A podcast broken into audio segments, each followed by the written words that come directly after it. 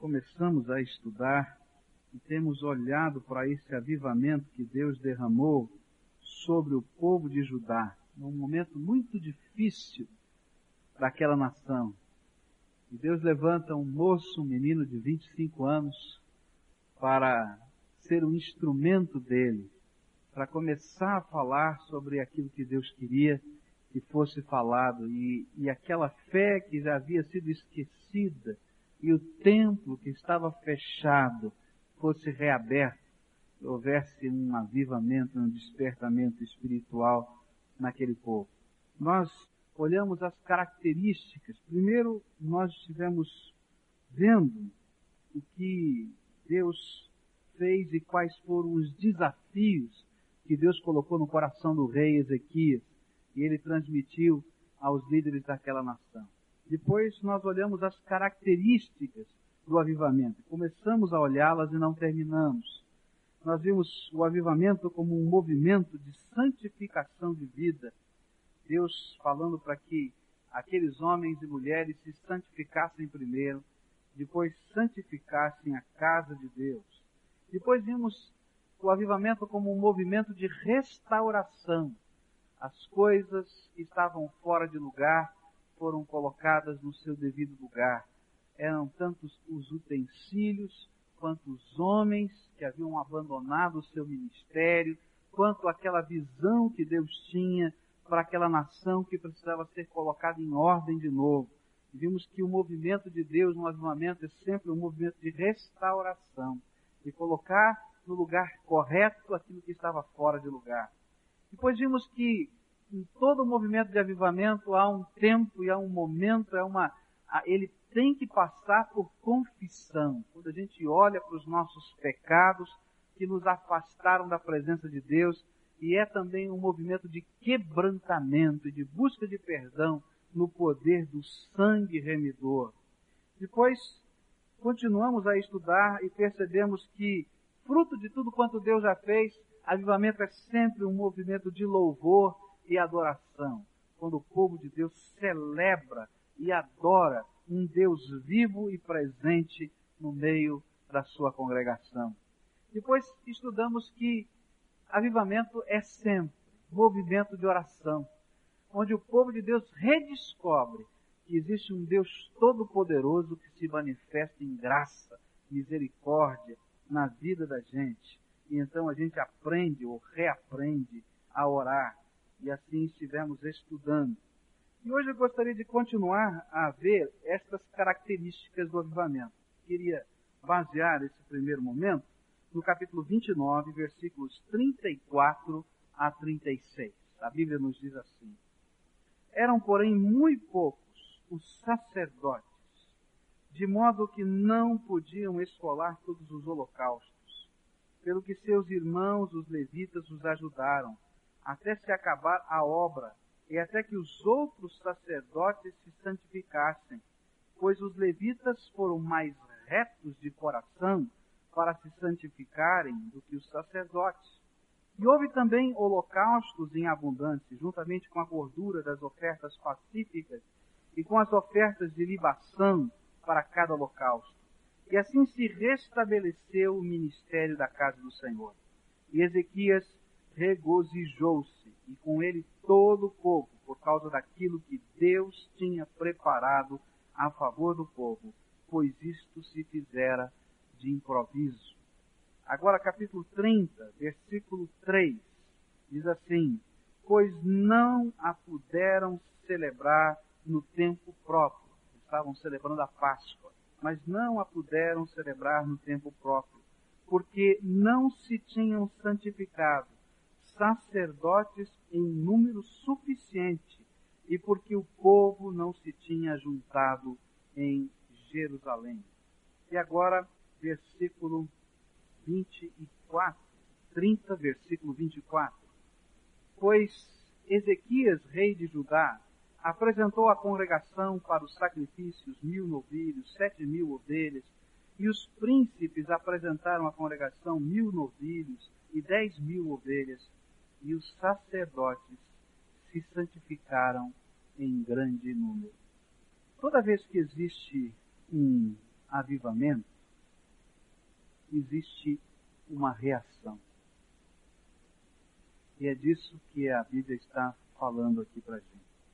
O movimento de avivamento, ele gera uma reação de certa oposição na religião institucionalizada. Ezequias chamou primeiro de tudo os levitas e os sacerdotes. Quando a gente lê o começo do capítulo 29, e diz: Olha, Deus colocou um projeto no meu coração. O meu projeto de governo não está baseado em pontes, ainda que ele vai ser um dos grandes construtores de Judá. Não está baseado em canais, em rios, em muros, ainda que ele tenha feito tudo isso. Mas o meu grande projeto de governo é uma coisa que Deus colocou no meu coração. Esta nação se afastou de Deus. Essa nação está fazendo aquilo que as escrituras e a lei não dizem, ou melhor, dizem que não deveriam ser feitas, eles estão fazendo isso e nós precisamos voltar para Deus. Vocês são os levitas, vocês são os sacerdotes. Me ajudem nesse projeto de governo que é anunciar as grandezas de Deus. E o que aconteceu é que um grande número de levitas se engajou imediatamente no projeto de Deus mas um grande número de sacerdotes ficou à margem. E a gente vai vendo no capítulo 29 e no capítulo 30 que uma série de coisas não podiam andar porque os sacerdotes não estavam lá. Eles não puderam celebrar a Páscoa porque os sacerdotes não estavam lá. Quando celebraram a Páscoa, os levitas é que tiveram que fazer aquelas oferendas que o sacerdote fazia porque os sacerdotes não estavam preparados e parecia que havia uma certa oposição. Uma oposição meio quieta, velada, tentando fechar e impedir que aquele movimento crescesse. E a gente fica pensando, por que que isso ocorreu? Por que que esses homens, que eram homens de Deus, homens que estavam cuidando da religião, os homens que estavam cuidando da instituição, da instituição do templo, estava fechado não foram aqueles que aderiram por primeiro. E aí, quando a gente vai estudando a palavra de Deus, a gente vai descobrir as razões. Porque uma das razões da frieza espiritual do povo de Deus, e isso sempre a Bíblia vai falar, é a conduta espiritual dos seus líderes. Quando um povo que se chama pelo nome de Deus se afasta de Deus, é porque primeiro os líderes desse povo se afastaram dele. Aqueles que estavam no controle da religião institucionalizada haviam abandonado a fé por primeiro, antes do povo ter abandonado a fé.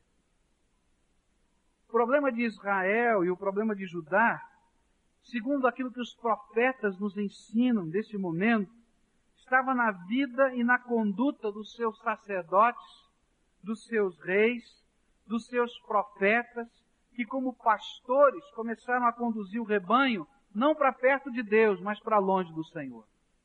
Veja só o que a Bíblia diz. Lá em 2 Reis, capítulo 16, versículos de 10 a 16, vai falar sobre o líder maior da religião institucionalizada de Judá era o sumo sacerdote Urias, que estava vivo no tempo em que Ezequias começou a sua reforma. Com certeza ele foi o primeiro convocado para estar lá e ouvir aquilo que o rei tinha para dizer para os levitas e para os sacerdotes. Mas olha o que estava acontecendo com a vida desse homem. A Bíblia diz assim, no capítulo 16, 2 Reis, a partir do verso 10, o seguinte. Então o rei Acás, que era o pai de Ezequias, foi a Damasco para se encontrar com Tiglat-Pileser, rei de Assíria. E vendo o altar que estava em Damasco, enviou ao sacerdote Urias a figura do altar e o modelo exato de toda a sua obra. E Urias, o sacerdote, edificou o altar conforme tudo o que o rei Acas lhe tinha enviado de Damasco.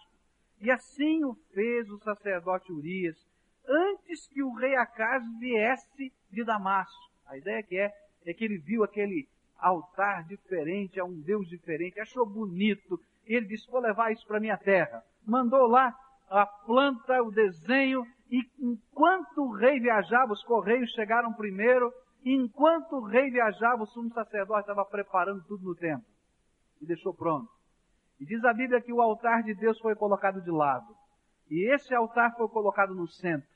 Diz a Bíblia que as oferendas que eram feitas a Deus todos os dias pela manhã e o incenso que era queimado a Deus não era mais queimado no altar de Deus, mas no altar desse Deus estranho que estava sendo colocado dentro do templo de Deus.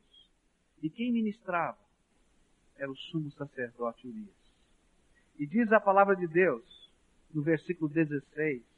E assim fez Urias, o sacerdote, conforme tudo quanto o rei Acás lhe ordenara, e não tudo quanto Deus lhe ordenara. Quando a frieza espiritual vem sobre o povo de Deus, primeiro ela veio sobre os seus líderes. Todos quantos ministram liderança na casa de Deus. Olha só a interpretação que os profetas de Deus davam. Eles sempre afirmaram essa verdade. Isaías, que era contemporâneo de Ezequias, no capítulo 56, versículos 10 e 11, dizem o seguinte: Todos os seus atalaias, ele está falando dos sacerdotes, dos profetas, dos líderes, Todos os seus atalaias são cegos, nada sabem. Todos são cães, mudos, não latem. Não podem ladrar. Deitados sonham e gostam de dormir. E estes cães são gulosos, nunca se podem fartar. E eles são pastores que nada compreendem todos eles se tornam para o seu caminho, cada um para a sua ganância, todos sem exceção. No julgamento de Isaías, os líderes de Israel, quer fossem reis, profetas e sacerdotes, deixaram de buscar em primeiro lugar a vontade de Deus, o projeto de Deus, aquilo que Deus tinha para a sua vida e começaram a buscar os seus próprios projetos, os seus próprios sonhos, o seu próprio prazer, os seus próprios interesses. E o que Deus estava falando é que a frieza daquela nação era consequência da frieza espiritual dos líderes daquela nação.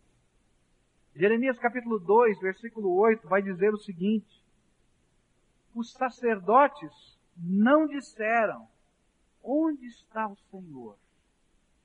E os que tratavam da lei não me conheceram. E os governadores prevaricaram contra mim. E os profetas profetizaram por Baal e andaram após o que é de nenhum proveito. Pois os pastores se embruteceram e não buscaram o Senhor, por isso não prosperaram, e todos os seus rebanhos se acham homem de Deus, cheio do Espírito Santo, falando a palavra de Deus, olhou para a nação naquele momento histórico, vendo aquele povo espalhado, disperso, templo fechado, e disse: Olha, o que aconteceu é que estes homens, estas pessoas, sobre quem eu coloquei a autoridade, para ensinar a minha palavra, fazer diferença entre o que é santo e o que não é santo, entre o que é justo e não é justo, entre o que é bênção e não é bênção. Ficaram cegos, ficaram mudos. Porque esta religião institucionalizada se conformou com o pecado e não mais fazia diferença entre o espiritual e aquilo que era santo no meio do seu povo. Houve um grupo chamado Jansenitas. Esse foi um avivamento, foi um movimento de Deus no meio da Igreja Católica. Os jansenitas acreditavam na salvação pela graça de Deus em Cristo Jesus, que não existia outro meio de alguém ser salvo a não ser pela graça de Deus em Cristo Jesus. E eles começaram a ensinar isso dentro da Igreja Católica, a ponto de grandes pensadores daquele tempo serem alcançados pela palavra de Deus. No momento em que a religião se rendia ao pensamento lógico daquele tempo, onde se dizia que a gente não podia crer nas coisas que a Bíblia ensinava, porque a gente tem que confirmar todas essas coisas. Os milagres não podem ser assim. A gente tem que testar se isso é possível acontecer. E de repente a festa enfraqueceu e foi um levantamento de gente dizendo, não, Cristo é Salvador, Cristo é poderoso, Cristo pode fazer diferença. Eles começaram a pregar a palavra de Deus e ensinar a palavra de Deus. E um dos homens alcançados por esse movimento jansenita foi um homem chamado Pascal. Já ouviu falar, né? Esse pensador do passado. E esse homem, ele foi trabalhado por pessoas que estavam falando para ele que existe um Senhor que é Salvador. Ele escondeu durante muito tempo, Pascal, a sua conversão. Mas foram encontrados dentro das suas roupas, costurados no meio delas, os seus, os seus, as suas afirmações de fé e os seus testemunhos. Porque as pessoas eram perseguidas por dizerem estas coisas. Aquela expressão, o coração tem razões que a própria razão desconhece, é uma reflexão daquilo que Deus estava fazendo no coração desse homem. Mas os jansenitas foram perseguidos. Por quê? Porque aquilo que eles estavam dizendo acusava o pecado da igreja. E então era mais fácil matar algumas pessoas na Inquisição Romana do que dizer pecamos e tenha misericórdia de nós, Senhor. Mas não foram só os católicos que fizeram isso. Um movimento de avivamento que aconteceu na história foi na igreja luterana, um dos primeiros movimentos chamado movimento pietista. E eles também foram perseguidos. Eles também foram colocados de lado.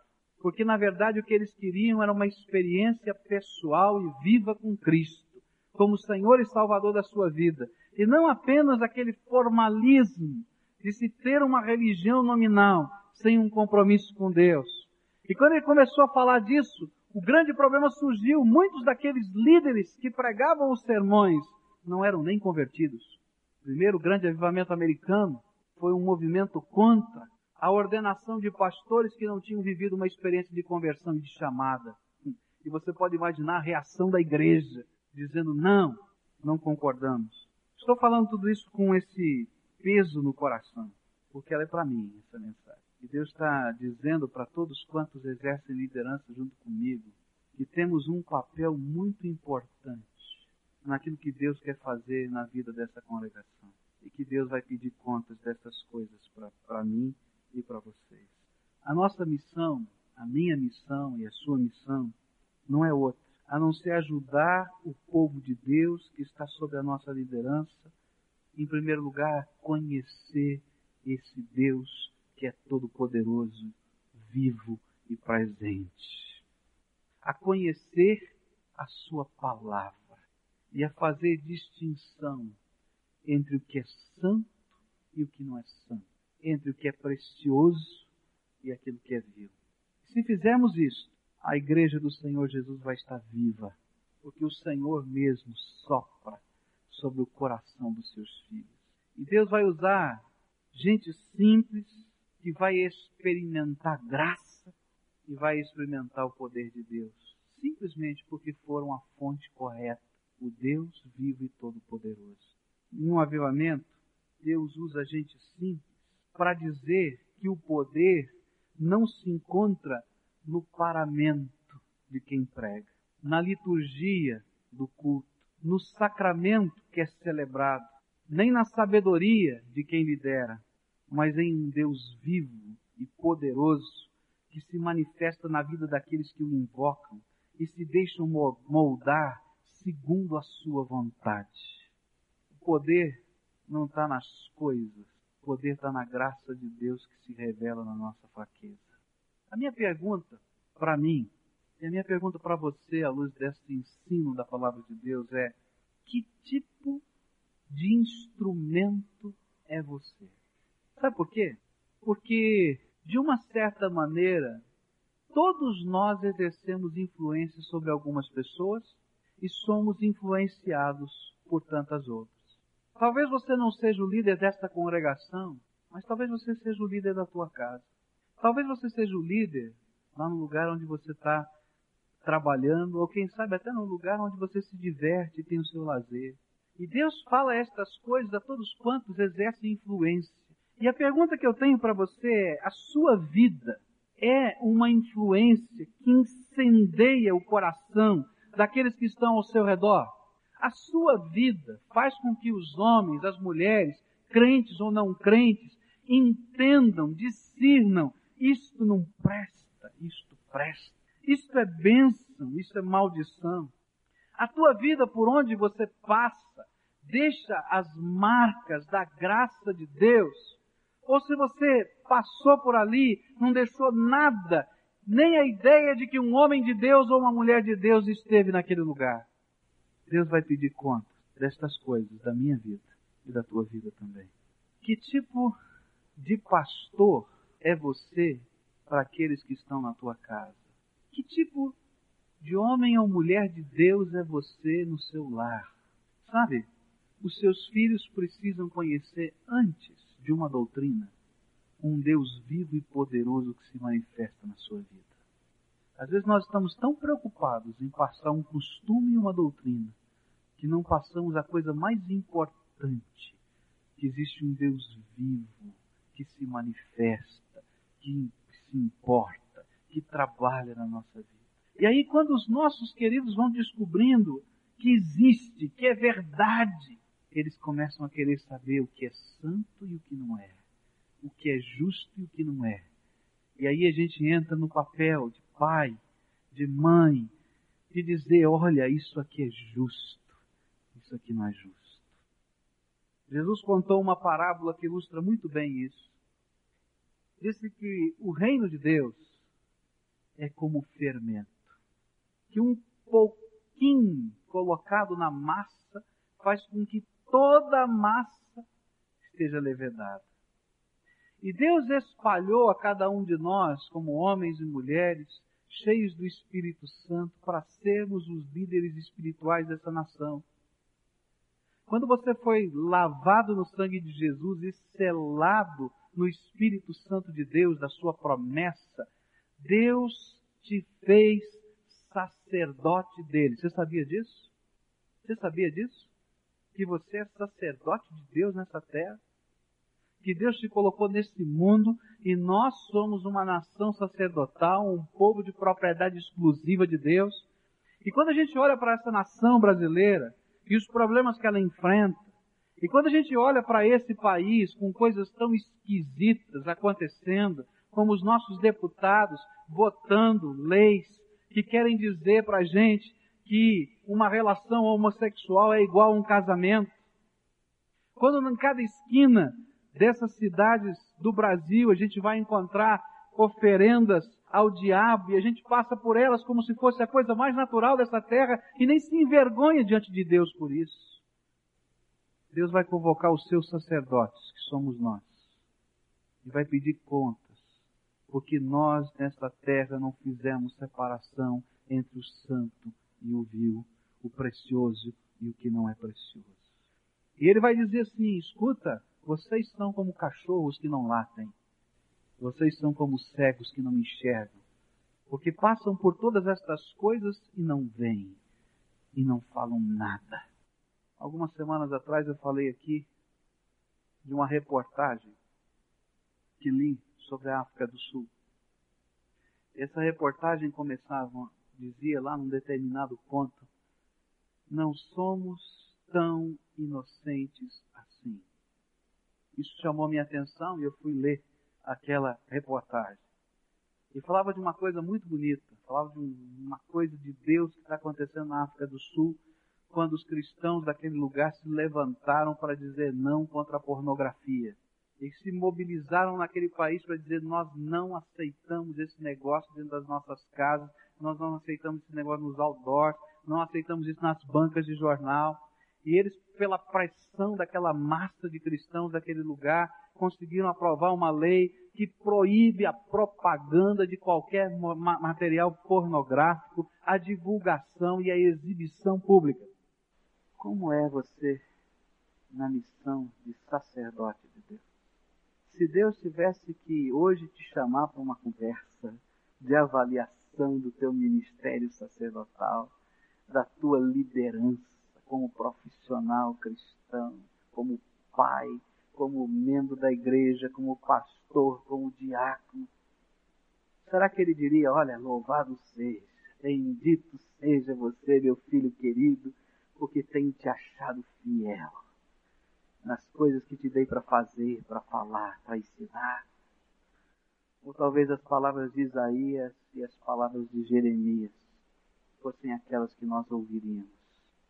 Quando a gente olha, vai perceber que um avivamento vai ter que mexer com a liderança, com a percepção da nossa missão. Quando o povo de Deus está sonhando os seus sonhos, e quando o povo de Deus está correndo atrás apenas dos seus próprios interesses, coitada da nação desse povo porque ela anda dispersa, como ovelhas que não têm pastor, porque não há quem se preocupe com o projeto de Deus. Hoje à noite a gente vai continuar a estudar isso. E eu queria convidar você para estar conosco aqui.